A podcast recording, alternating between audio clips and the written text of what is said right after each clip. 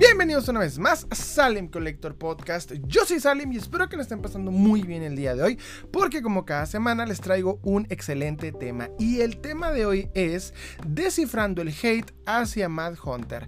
Pero antes de comenzar, quiero pedirte que si no estás suscrito al canal de Salem Collector en YouTube, en Spotify, en TikTok, por favor suscríbete, compártenos, danos like, esto nos ayudaría mucho. Recuerda, Salem Collector en YouTube, en Spotify, Facebook, TikTok e Instagram y donde gustes. En fin, el día de hoy les traigo un tema que me acaba de salir así, ¡pum!, de la nada.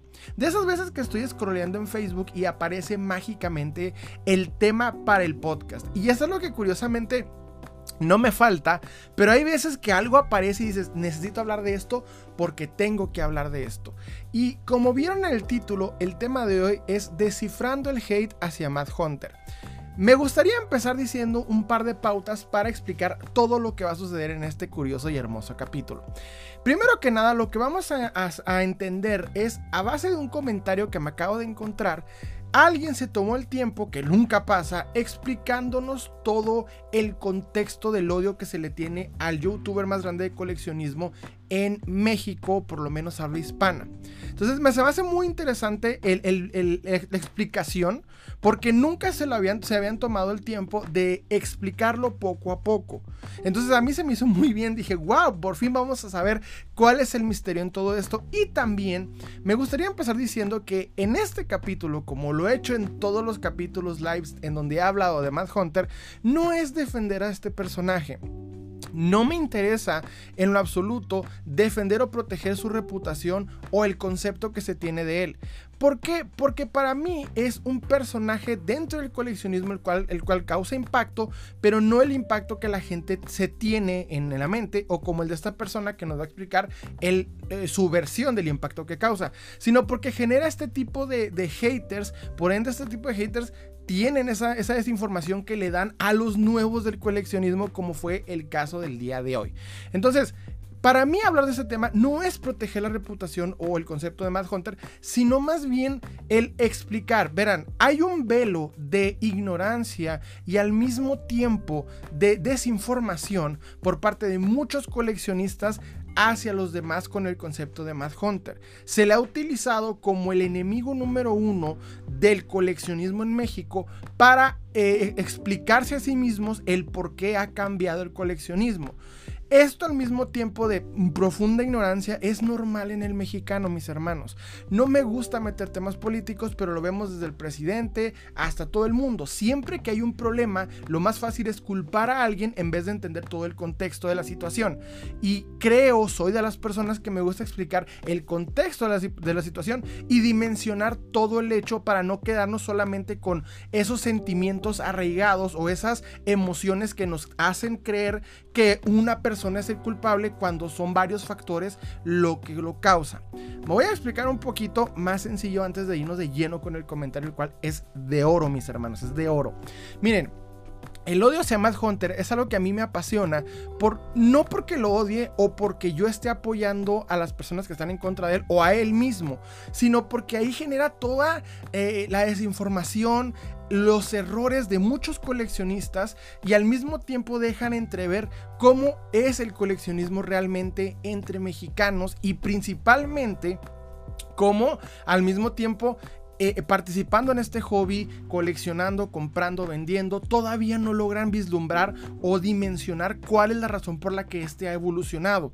Por eso, cuando ellos se topan con dificultades, ya sea que los precios aumentan o que la gente que antes vendía económico ya no lo hace, que es, que es muy diferente, y también el hecho de que te encontrabas muchas más piezas con facilidad y ahora no, lo más lógico para estas personas es culpabilizar al, al más famoso.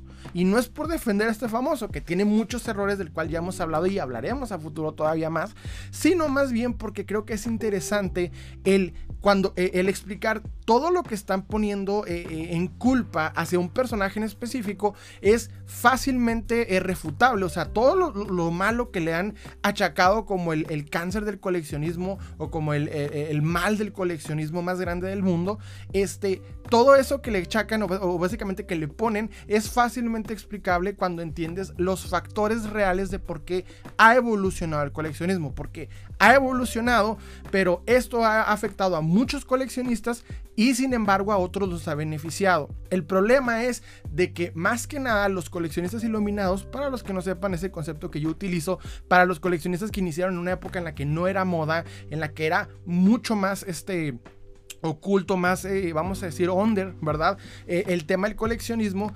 Y cuando iniciaron, iniciaron en un, vamos a decir, en un ambiente muy verde, en un ambiente muy positivo, muy, muy eh, fácil para poder obtener las piezas que básicamente que quisieran.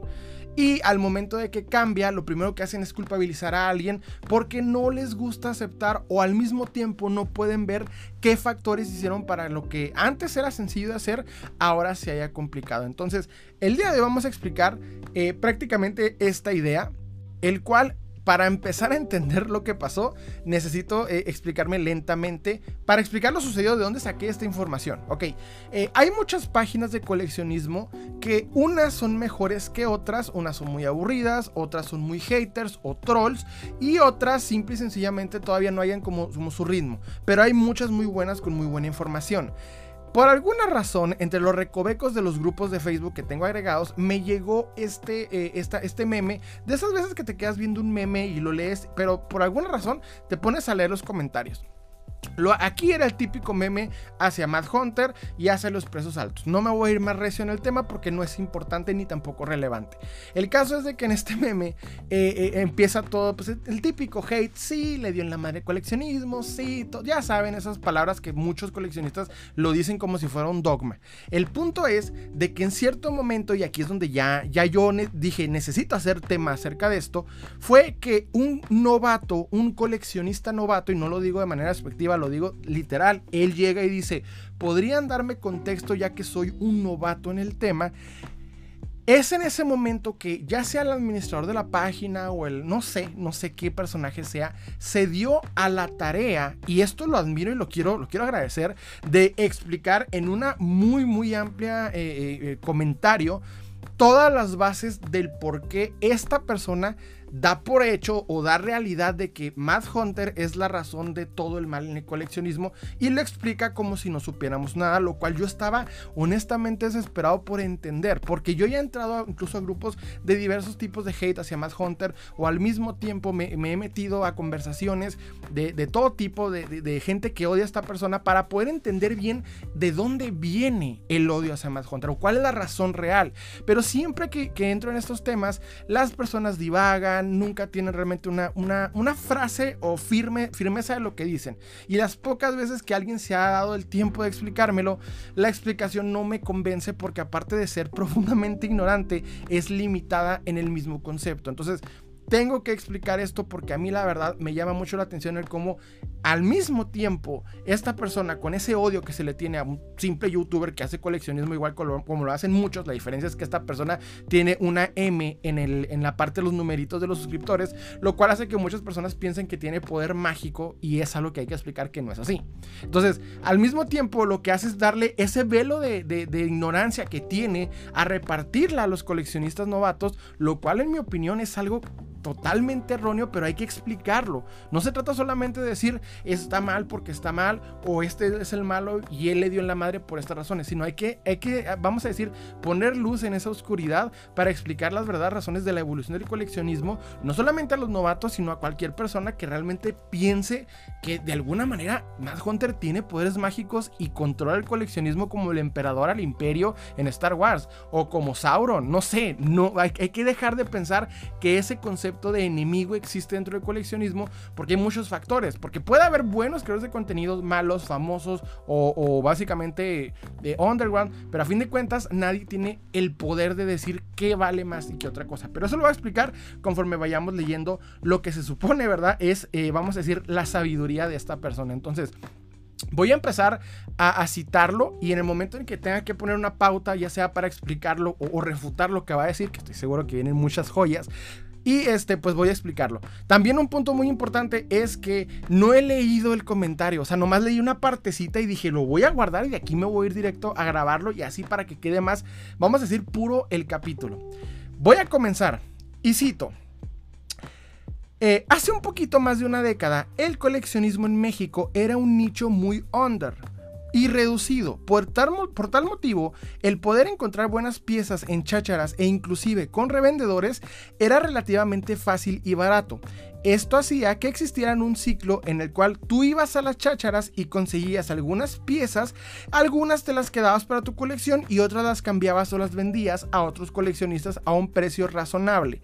Y con ese dinero ibas a comprar más chácharas y así todos salían ganando.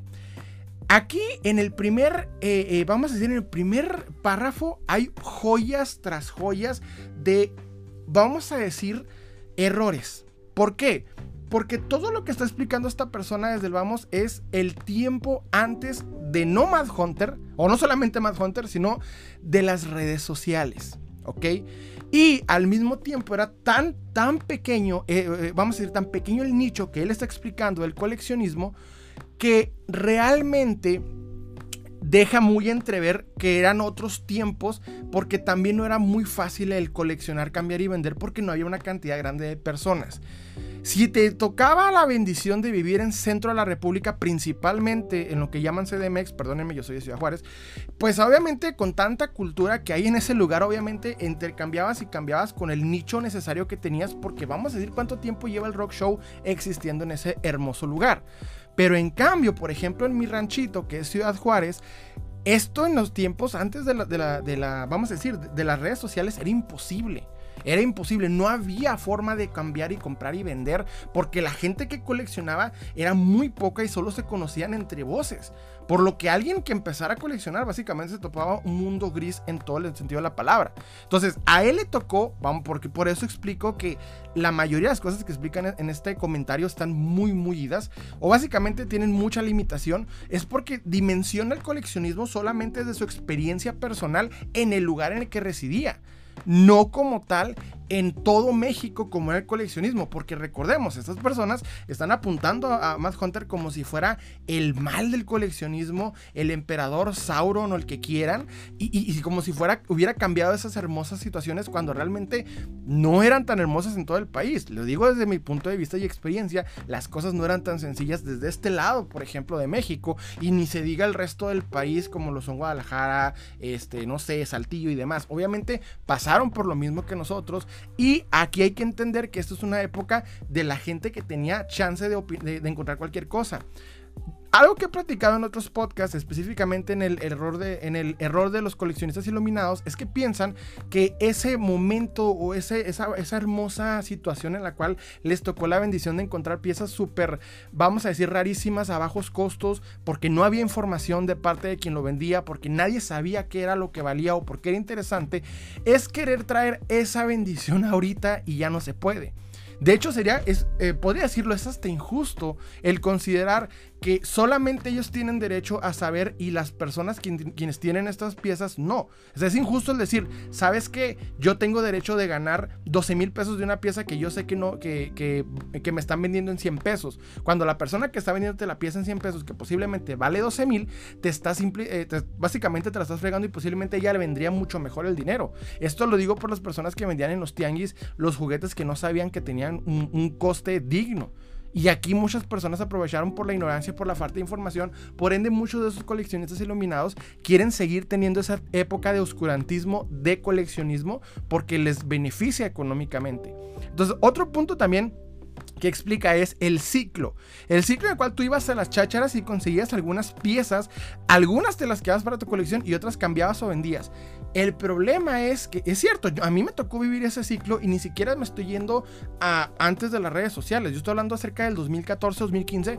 Iba a las segundas, como se le dice en mi ciudad, al tianguis. Este, compraba las figuras de acción, ¿verdad? Llenaba mi mochila con tan solo 200 pesos de N cantidad de coleccionables. En estos tiempos, algo que incluso me contó una muy conocida, querida amiga llamada Cari del canal 123 Coleccionando, al cual le mando un saludo si está escuchando, este, es que ya llegas con los vendedores en los tianguis y ellos con, el, la simple aplicación de Google Lens, que es básicamente tomarle fotos a la, pieza y empezarla a buscar eh, eh, precios en, internet así, a, rajatabla, básicamente ya te empiezan a pedir precios exorbitantes porque saben que eres coleccionista. La primer, el primer idea de las personas es pensar que esto es obra de Matt Hunter. Para ellos es, Matt Hunter les enseñó a hacer esto, cuando no.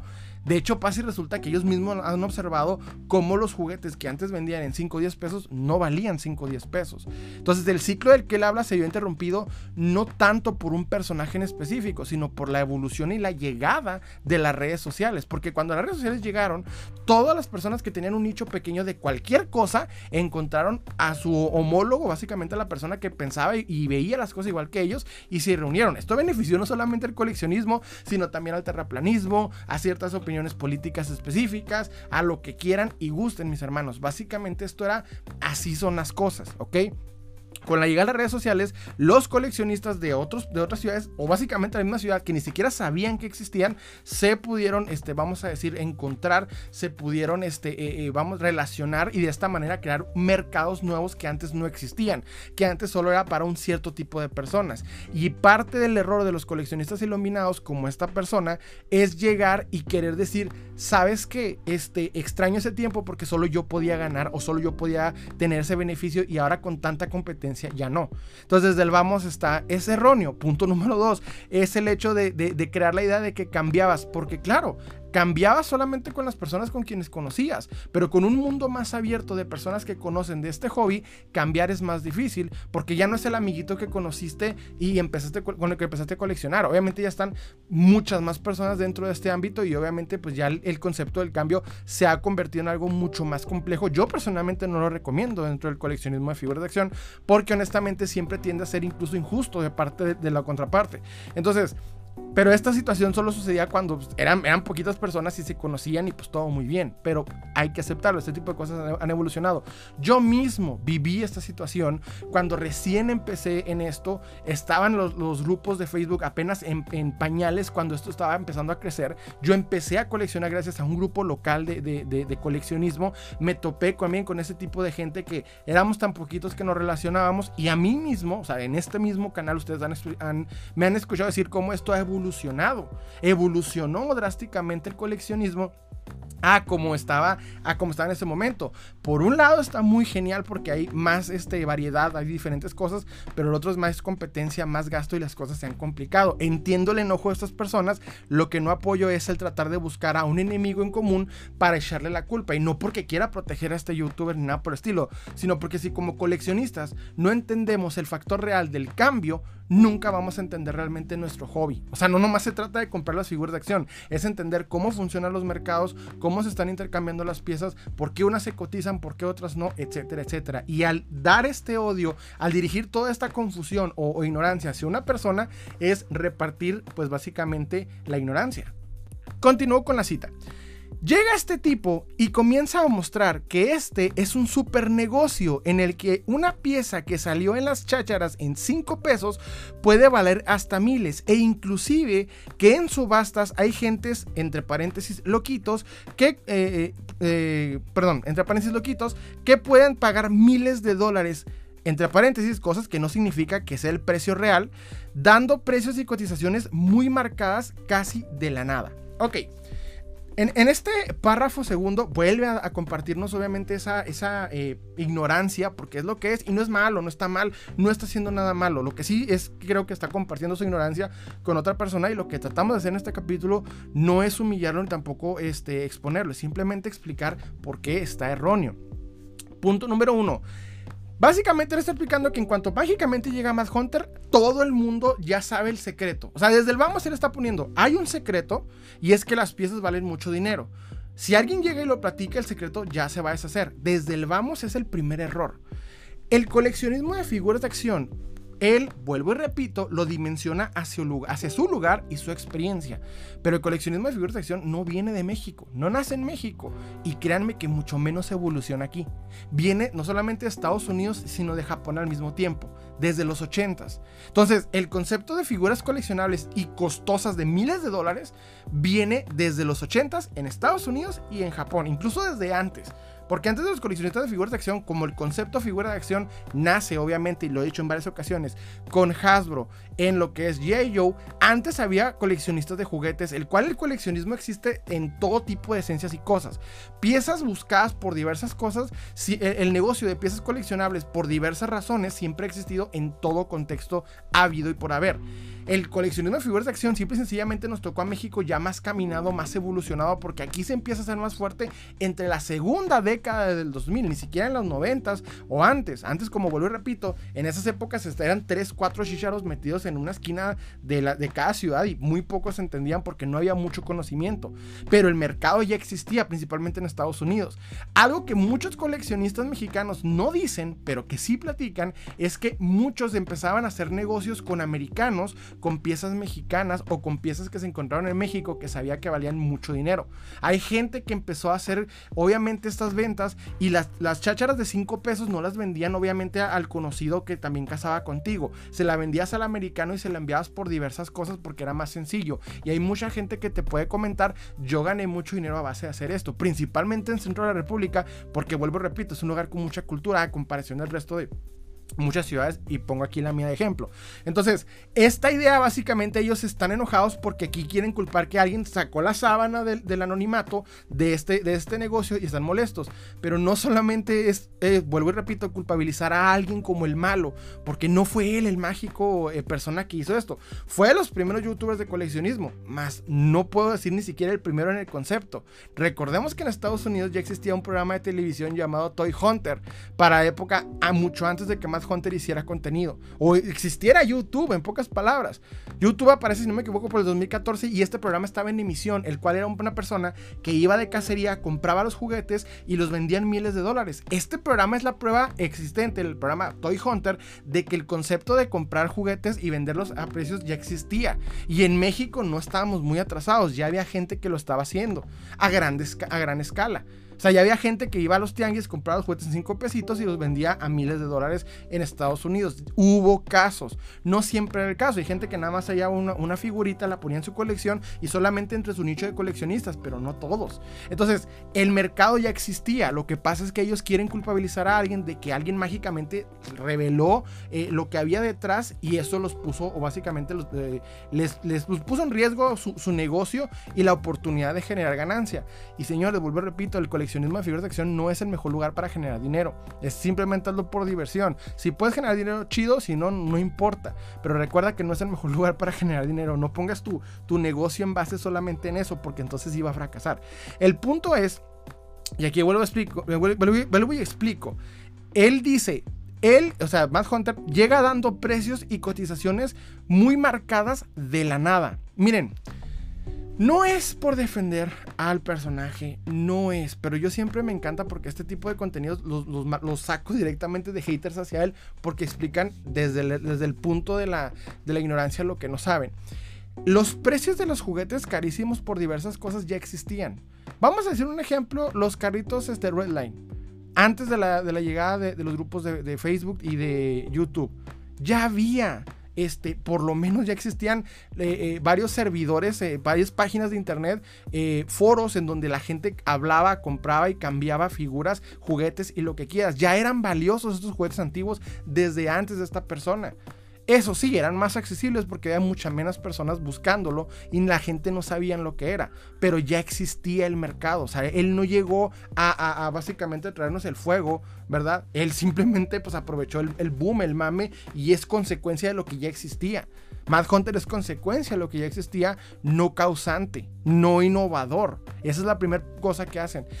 Lo primera cosa que un hater de Mad Hunter nunca se da cuenta es que lo enaltece antes de criticarlo. Te dice, él es poderosísimo, él es el más hábil coleccionista del mundo y él decide cuánto deben de valer las cosas. Esta persona con estos párrafos no lo dice. Y primer error, no tiene ese poder. No es, ese, eh, eh, no es esa persona. Hay que bajarlo del pedestal, no es tan grande. Porque para, al momento de culpabilizarlo le das el poder, no lo es. Es un simple coleccionista que aprovechó un boom y le fue bien en, YouTube. De hecho, su ganancia no viene directamente de vender figuras de acción, viene de generar contenido. Continúo. Y cito, Con esto se suelta una oleada de gente que lo ve como moda y realmente no tiene gusto por las figuras y los juguetes. Pero al ver que el Hunter, me encanta esa frase porque siempre dicen así, el Hunter comienza a jalar fans a su canal y generar varo, se avientan a imitarlo. Ok, primero y principal, la gente no lo imita. No lo enaltezcas tan grande. Yo y 20 mil coleccionistas que iniciamos en esto ni siquiera sabíamos que existía Mad Hunter. Cuando yo inicié a coleccionar, ni siquiera lo sabía. Yo inicié en el 2015. No, mentira, perdón, siempre me equivoco. En el 2013 y no sabía que existía. Y mucha gente después de mí empezó y no sabían que existía nadie lo está, eh, vamos a decir, nadie, nadie lo siguió. Esa es una idea que se generaron personas que lo conocían o que sabían que porque vivían por su zona o alguna situación, pero no es verdad. El concepto de coleccionar y vender juguetes viene muy arraigado principalmente a mi generación, quienes crecimos de manera muy arraigada a, los, a ciertas licencias. Las licencias de los 90 de los 80 son licencias que se arraigaron tan profundamente la gente que empezaron a ser muchos coleccionistas. Es decir, todos aquellos que vieron Star Wars quieren algo de Star Wars, aunque no sean coleccionistas de figuras de acción quieren una camiseta, quieren lo que sea. Ya señores que antes ni siquiera hablaban del tema porque lo consideran infantil, hoy en día te traen por lo menos un artilugio o, alguna cosita de Star Wars porque, vuelvo y repito, ya es algo muy arraigado en la sociedad, es este tipo de licencias. No es porque él llegó y les dijo, miren todos, véanlo, no. Vuelvo y repito, él no soltó la, la oleada de nadie. Las redes sociales sí. De hecho, lo que a mí, por ejemplo, como coleccionista me, agregó es las redes sociales, el ver que había una comunidad y buenos coleccionistas cambiando, comprando, vendiendo, etc. Eso es lo que valió la pena. Continúo. Ok, este... Eh, perdónenme, se me perdió. Ok, ya vuelvo, repito. Se avientan a imitarlo creando una generación de youtubers eh, y cazadores de chacharas que graban sus cacerías en los tianguis, provocando que los chachareros comiencen a elevar los precios del juguete, historietas, videojuegos y todo lo relacionable. Ok, miren, aquí hay otro punto, eh, me encanta. O sea, básicamente él, él, ya dijo desde el vamos una cosa. Todo aquel, y me, me incluye a todos, todo aquel que haga contenido de coleccionismo de cualquier tipo e índole relacionado similar a Mad Hunter es gracias a Mad Hunter. O sea que si a ti un día viste algún, eh, coleccionas y se te antojó agarrar tu celular y grabarlo y subirlo, fue gracias a Mad Hunter, según esta persona. Desde el vamos es un error garrafal, no es verdad todos ya éramos, ya había fanáticos de esto muy metidos. Mad Hunter no fue el primer coleccionista de México. Ya había gente muy metida que hacía conferencias de, coleccionismo antes de Mad Hunter ya existía. Lo único diferencia es que llegaron la época de grabarte por cualquier cosa. Había mujeres, había eh, eh, personas que se grababan bailando o mostrando sus talentos o hablando de historia, filosofía, lo que sea. No faltó mucho para que el mismo concepto viniera hacia el mundo del coleccionismo. El problema es que ellos lo centran como si él fuera el primer youtuber de coleccionismo. Es más, el primer, la primera persona hablando de juguetes en internet. Y no es así. No es así. Pero bueno, continuamos. De este modo y de manera exponencial, los precios del coleccionismo ñoño se van por los cielos, provocando que entren muchísimos más vendedores que esperan hacerse ricachones con este mercado en tan solo unos años, dándole la madre, me encanta esa frase, al sistema cíclico que había. Ejemplo, de estos son los Street Sharks, que tan solo unos años pasaron de estar en un rango de precio en los 60 a 150, actualmente rondan a los 500 y 1000 pesos en promedio. Mi hermano, híjole, hasta la hasta el ejemplo, hasta el ejemplo de los, de los, Street Sharks está erróneo. ¿Dónde empiezo? Es que perdónenme, esto para mí es como carnita, es como sacar juguito y disfrutarlo de los errores, horrores que tiene. Yo ruego, señores, amigos míos, por, por ese tipo de contenido, por encontrar este tipo de, cosas. Créanme que yo ruego y pido disculpas por, el sonido de, de mi celular. Ok, primero y principal. De manera exponencial, los precios de coleccionismo ñoño se van por los cielos. O sea, básicamente él dice, llega más gente y todo vale mucho. ¡Pum! Todo se enaltece. No. No, aumentan los coleccionistas de figuras de acción. ¿Por qué? Por las redes sociales, no Mad Hunter. Mad Hunter solo. Más. Mad Hunter acaba de llegar hace un par de meses, si no me equivoco, al millón. Hace un par de meses. El primer millón de suscriptores. Mm, eh, Panda en el 2003, que fue los primeros años de, lo que es este YouTube, llegó a 50 millones. ¿Qué quiere decir esto? Mad Hunter lleva 10 años y tardó 10 años en llegar a un millón. O sea que su contenido no era realmente muy grande como él lo está viendo. Es decir, no tuvo un crecimiento exponencial como él lo pone. Es error desde el vamos no fue por él. Fue porque los coleccionistas empezaron a ver las cosas que vendían. Los vendedores, los que ya tenían un coleccionables, empezaron a vender los coleccionables.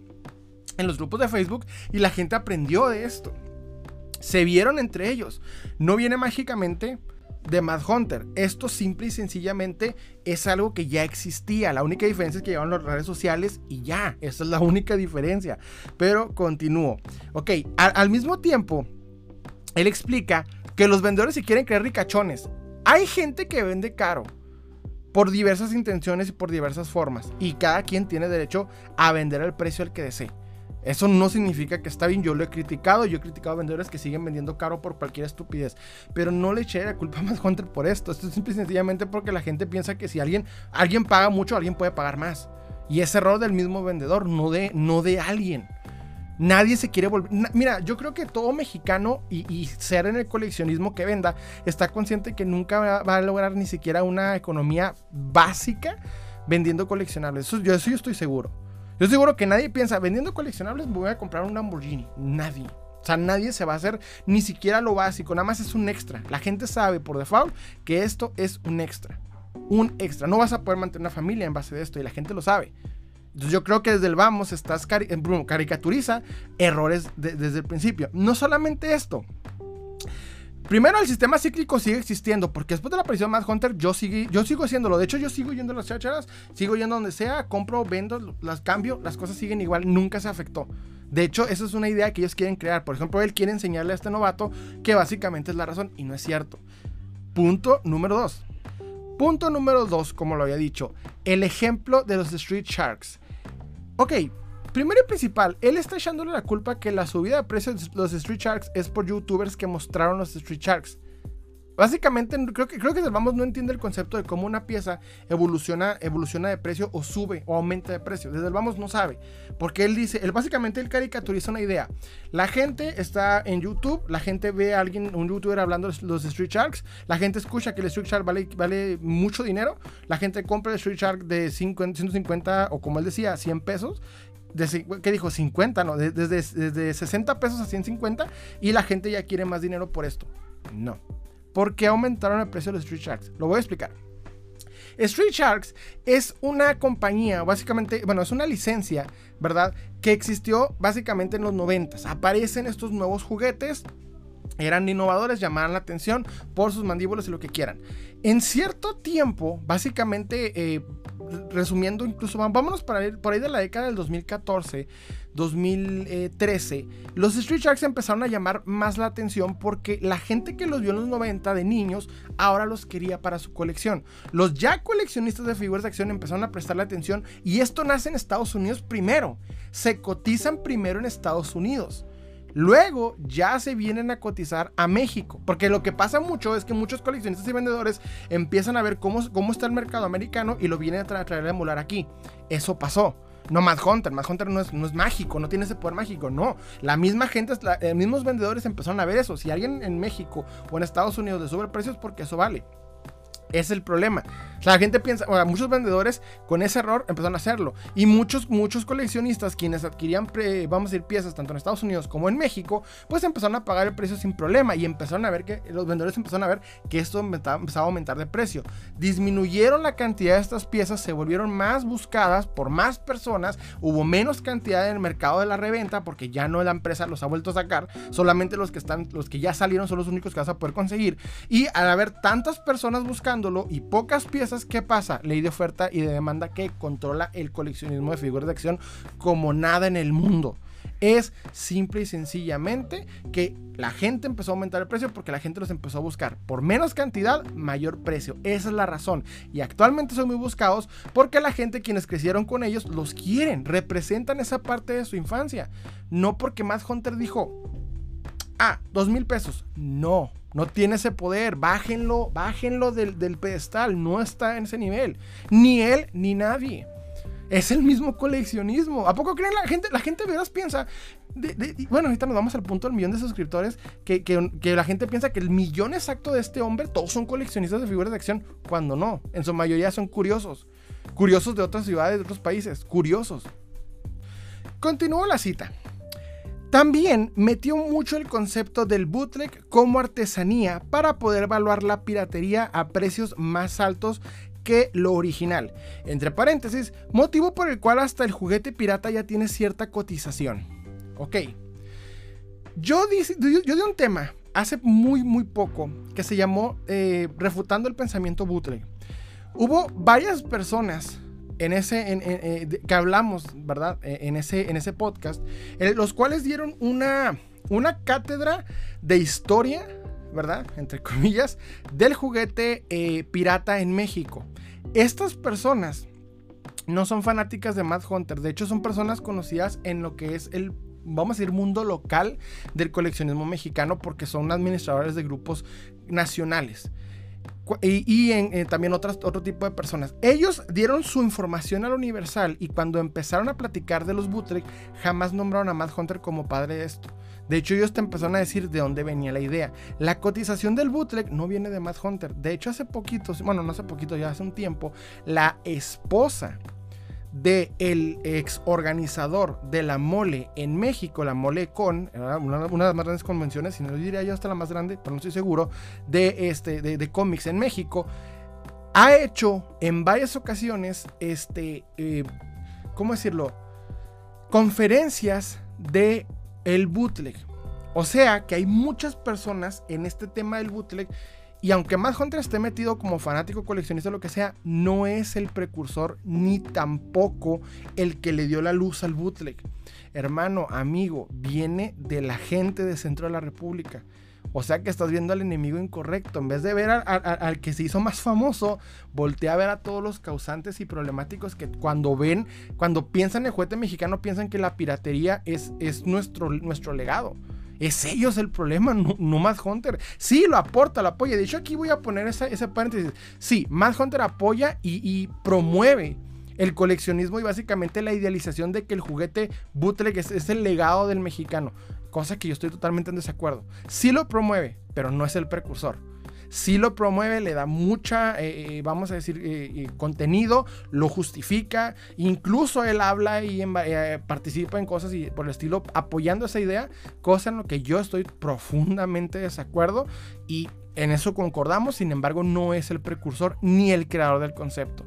Hay que decirlo, el enemigo está en casa en ese aspecto. Básicamente, los otros coleccionistas que tienen esta idea muy arraigada, principalmente en centro de la República, esto sucede porque yo en Ciudad Juárez, Chihuahua, México, en la esquinita, básicamente la salidita del sombrerito de México, nunca he visto que coleccionistas de mi ciudad alaben o siquiera coleccionen el bootleg usualmente lo repelen, usualmente siempre lo que sí se colecciona mucho aquí son los vintage, pero el bootleg nunca fue me, tema de, de, hay que decirlo, tema de, nostalgia con muchos y más Hunter en particular, si lo apoyan. Entonces, no es el precursor ni tampoco la razón de que exista. Es básicamente idealización de muchas personas que quieren aprovechar ese negocio ilegal para poder perpetuar ciertas ideas, este, vamos a decir, borrosas al momento de cotizarlas. O sea, ideas engañosas en pocas palabras. No es con el mal de estafar a nadie, simplemente porque consideran que el legado del juguete mexicano es el bootleg. Error, personalmente yo lo considero un error,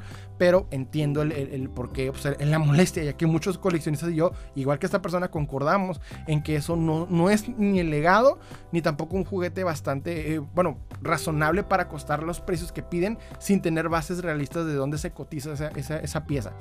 Pero continúo.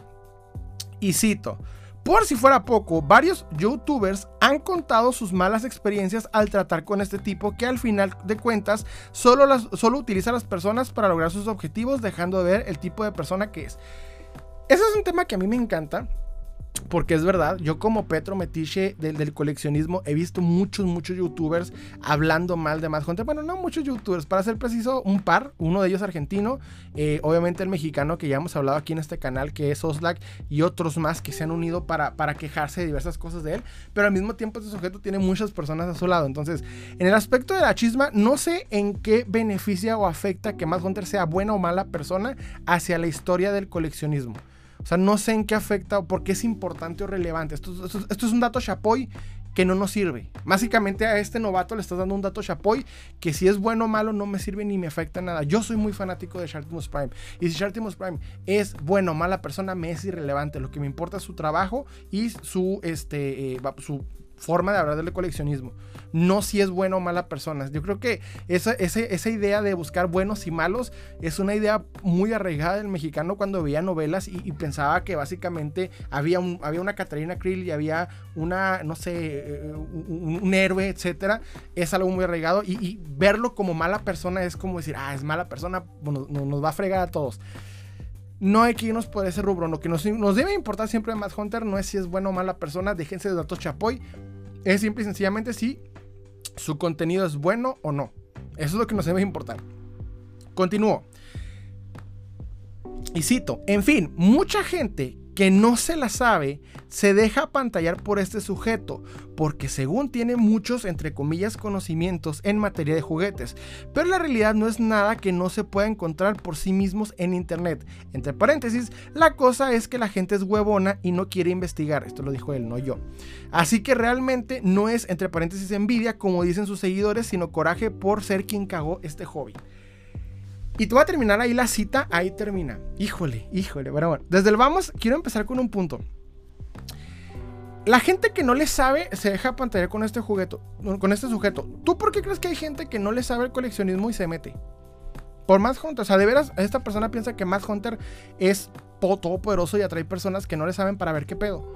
No, es porque están viendo la cantidad obscena de grupos de coleccionismo y publicaciones que hay al día.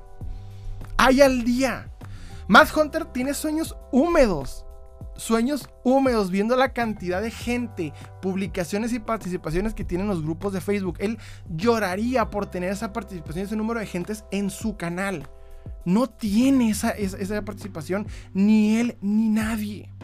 ¿Por qué crees que hay gente nueva que no le sabe? Porque están viendo los grupos. ¿Saben cuál es uno de los principales eh, eh, factores que yo siempre culpabilizo en cuanto a la, acercamiento de personas que no saben del tema pero quieren buscar ganar dinero porque vieron una que otra publicación en Facebook? Los grupos con el nombre de la ciudad y la palabra juguetes. Juguetes Juárez, Juguetes Laredo, Juguetes Tijuana, Juguetes Mexicali, todos esos grupos, al contener un N cantidad de personas que venden juguetes, tanto infantiles, modernos, de todo tipo, cuando empiezan a ver que los juguetes valen, valen dinero, créanme que es donde se empieza a notar la gente que no está relacionada al hobby, pero es el primer eh, relacionamiento que hay.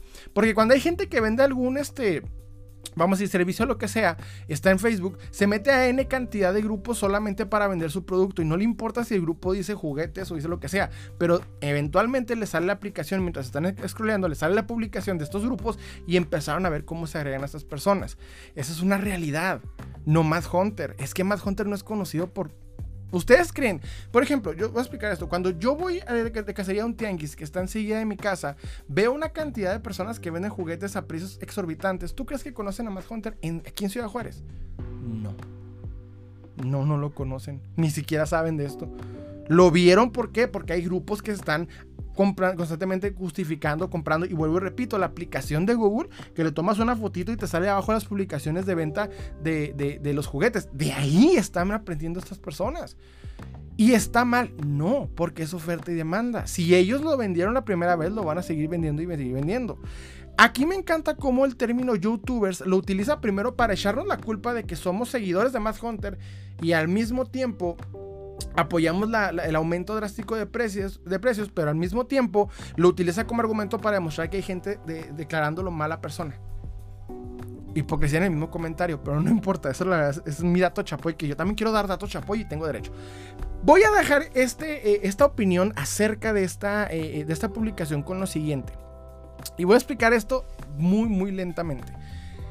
Miren, hay algo mal en buscar el enemigo o, el, el, el oscuro dentro del coleccionismo de figuras de acción. Hay algo negativo y es que si tú no entiendes de dónde o cómo es posible que el hobby se complique o al mismo tiempo evolucione, cosa que es más correcto decir evoluciona, porque ha evolucionado y sigue evolucionando, es principalmente el, el, el cerrarte al conocimiento es buscar una, una eh, respuesta sencilla a una situación complicada.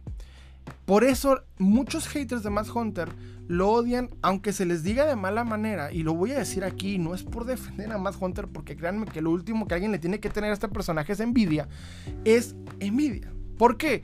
Porque piensan, o sea, porque de cierta manera yo lo he visto de gente que, que, ha estado básicamente eh, a, la par de más Hunter iniciando en esto, incluso que iniciaron antes, gente que, ah, que, hacía conferencias, hacía mucho contenido y lo que ustedes quieran y gusten de lo que es el coleccionismo de figuras de acción y verlo crecer a él al punto en el que ellos no lo lograron, lo primero que hicieron es convertirse en haters. Yo he visto varios y hemos hablado de varios aquí en el canal, de gente que lo vieron crecer y ellos no pudieron y se enojaron. Porque en vez de, tratar de, superarlo y de competirlo, es querer eliminar la competencia. Porque básicamente lo vamos a decir así, el que no puede critica. Señores, yo tengo muy poquitos suscriptores en comparación a esa persona y lo último que tengo es envidia, tampoco admiración. Simplemente es un coleccionista que hace contenido y yo tengo el deseo si verlo o no. Pero lo último que voy a considerarlo es culpable de la evolución del coleccionismo. Porque decir que Matt Hunter es el culpable de la evolución del coleccionismo es decir que él es todopoderoso, alfa y omega dentro del coleccionismo y no lo es. El millón de seguidores que tiene, créanme que no son coleccionistas de figuras de acción. Son gente que ve canales de YouTube variados. No gente que colecciona. No hay un millón de, coleccionistas en su canal. Esa es una idealización que no es verdad. No lo es. Porque la mayoría de los coleccionistas, en México por lo menos, piensan como esta persona gente que le gusta y sabe y lleva tiempo en esto, no siempre concuerdan o básicamente eh, eh, comulgan con la filosofía de Matt Hunter. Esto es para los curiosos, la gente que empezó a ver al mismo escorpión dorado o que empezaron a ver otros youtubers como Wherever y demás y un día se encontraron a alguien que fue a un tianguis y les gustó verlo cazar en un tianguis. Pero cazar en un tianguis no es un ciclo que, que debamos entender como el... El único ciclo de coleccionismo no es ir a cazar en un tianguis. Como coleccionista no puede ser tu única fuente. El tianguis es divertido, es una acción que recomiendo desestresante, vigorizante, emocionante, pero eh, el ir a cazar un tianguis no puede ser la única fuente en tu, en tu coleccionismo, tiene que haber varias, tienes que diversificar, buscar páginas de internet, buscar diversos mercados, buscar diversas personas, eh, diversas este tipo de, gente que, que, le sabe a esto. Esa es la clave de, tener una colección, vamos a decir, eh, digna de ti. No te puedes amarrar solamente al hecho de, ir a tianguis y que sea complicado porque ven algún personaje en YouTube. Ojo, y te voy a decir algo. A mí me ha tocado ver, y esto sí lo digo, en persona, en eventos locales de coleccionismo, a gente que ha utilizado a Mad Hunter como referencia para subir el precio de una pieza. Me ha tocado verlo. Pero no me, no me centro en la idea de decir que es por él o por ese único vendedor que pensó que era una buena idea utilizarlo de referencia, que es la razón para que el coleccionismo evoluciona. Porque no. Si hay gente que obviamente ve el video y lo utiliza como excusa porque un día les cayó el juguete del que él habló. Pero vuelvo y repito, son vendedores que en muchos casos ven al juguete y ni siquiera tienen la inteligencia para saber que el estado en el que lo tienen ellos al estado del que le están hablando es muy diferente. Más Hunter llega y te muestra un juguete en caja, en perfecto estado, y el vato ve que dijo miles de pesos y el juguete roído sin una mano que tiene en la mano, piensa que vale lo mismo, porque obviamente no les conviene razonar, les conviene subir el precio. ¿Quién es el culpable? Nadie. No hay un culpable en el coleccionismo más que la evolución del mismo, porque no solamente este hobby se hizo más grande, todos los hobbies, todos los hobbies, todos los nichos pequeños se están creciendo. Para ejemplo de lo que estoy diciendo es Pregúntenle a los fanáticos de Warhammer 40k. Pregúntenles. ¿Cómo les ha ido en estos momentos que está creciendo ahora y lo que antes era un grupito de personas ya se hizo muy grande? Esto es lo que está pasándole a todos los hobbies y fanáticos, a los fanáticos de los, centros de, los juegos de mesa, ya vieron un, cambio drástico. Mi hermano como fanático de Yu-Gi-Oh ha visto una evolución del mismo juego. Igual le pasa a los, jugadores de Magic, a los jugadores de cualquier N, eh, eh, vamos a concepto que quieran, de cualquier juguete, cualquier tipo de coleccionista, jugador o lo que sea, ha visto cómo su fanatismo ha crecido. Y por un lado es una bendición. Sí, pero por otro yo sé y vivo, hay una competencia latente molesta que hay que vivir todos los días. Lo peor que podemos hacer como coleccionistas es echarle la culpa a una sola persona y esa misma ignorancia que generamos repartirla como una verdad. No lo es. Tenemos que dimensionar la evolución y al coleccionismo mismo. Porque si como coleccionista quieres entender, aprender y ganar, ya sea económica o ya sea conceptualmente o como sea, para tu colección hay que ver las cosas de manera más abierta, de un panorama más expandido, no limitarte a echarle la culpa a alguien, porque más Hunter, créeme que tu amigo que tienes una página muy interesante, le vale madre si tú publicas algo o no en contra de él. Hablar de él es darle más fama. Alguien que yo que no sabía quién era Matt Hunter ni el contexto, tú ya le platicaste que es el mejor coleccionista alfa y omega del coleccionismo. O sea, tú le regalaste a un nuevo suscriptor, a un nuevo fanático. Porque tanto es tu odio que no logras dimensionar que él no, que, que no es lo que tú crees y vas y le regalas más gente. Porque no hay mala publicidad, mis hermanos, solo hay publicidad. Créanme, se los digo por experiencia, no hay mala publicidad. Entre más hables de él, entre más nombres a él, entre más le eches la culpa, si no te gusta su contenido, se vale. Yo tengo un youtuber que a mí no me hará su contenido, lo he dicho en varias ocasiones y lo voy a decir aquí, me vale madre, que es la botella de Candor. Pregúntame cuántos videos he visto de él, ninguno. ¿Cuántas veces hablo de él? Solamente para decir que no me gusta su contenido. De ahí en más, lo peor que yo puedo hacer es hablar, compartir y explicar que existe el mundo. ¿Por qué? Porque le doy más fama, le doy más conocimiento. Si a ti no te gusta un youtuber, no lo veas. Esa es la mejor forma de evitar este rollo. Y en el coleccionismo de figuras de acción, principalmente a los amigos de Centro de la República, sí me gustaría decir a las personas que tienen esta idea todavía muy agregada de pensar que porque él es influencer, influencia realmente es mentira. Porque créanme créanme si les digo, la, influencia, si quieres medir la influencia real de Matt Hunter, ponte a ver los eventos que ha hecho. La cantidad de gente que va y se forma cuando van a verlo a, las convenciones. Esa es la cantidad de gente que tiene el impacto real. Ese es el impacto real que tiene. O sea, cuando llega a una convención, si va un cierto número de gente, vamos a decir 50, 60 o 70 personas, esa es la cantidad de impacto real que tiene. Ese es, el, limitante de, su millón de suscriptores. No solamente le pasa a él, le pasa a todos los youtubers y creadores de contenido en esta plataforma. Una cosa es la gente que tiene en, virtual, el numerito virtual, y otra la gente real que realmente tiene impacto con lo que están haciendo. Es mucho menor de lo que parece, mis hermanos. Y pensar que hay alguien como el maligno o el poderoso o el alfa y omega del coleccionismo es algo bastante, eh, hay que decirlo, este bastante, eh, eh la palabra en la mente se me fue. Sí, o sea, eh, bastante limitado de pensamiento, bastante sesgado la opinión. ¿ok? Lo lamento, esto es la verdad. El coleccionismo merece, necesita ser entendido para que no creamos ni enaltezcamos a personas que honestamente ni siquiera diría que se lo merecen. Más Hunter se tiene que ganar a sus seguidores o a sus haters en base a su contenido, no a las ideologías que creamos de la persona. No es alfa y omega y no le regalen ese, ese título.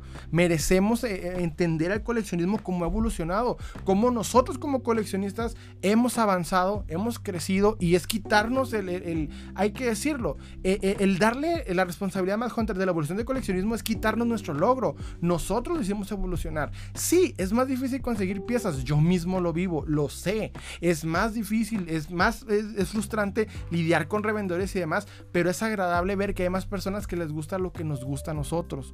Entonces, no le regalemos nuestro logro a más Hunter. Hay que ser responsables de lo que somos. Es más difícil, pero también más entretenido. El coleccionismo de figuras de acción es un reto, pero un reto agradable de vivir. No hay que satanizarlo. No todo va a ser ganancia siempre. Vas a tener buenos días, buenas rachas y vas tener malas rachas y malos momentos. Los vivo yo, los viven ustedes y todo coleccionista. En fin, hemos llegado al final de este podcast. Muchas gracias por escuchar. Espero que les haya pasado muy padre. Y ya veremos, pues nos vemos el próximo viernes. Les ha hablado Salim y les deseo un excelente día.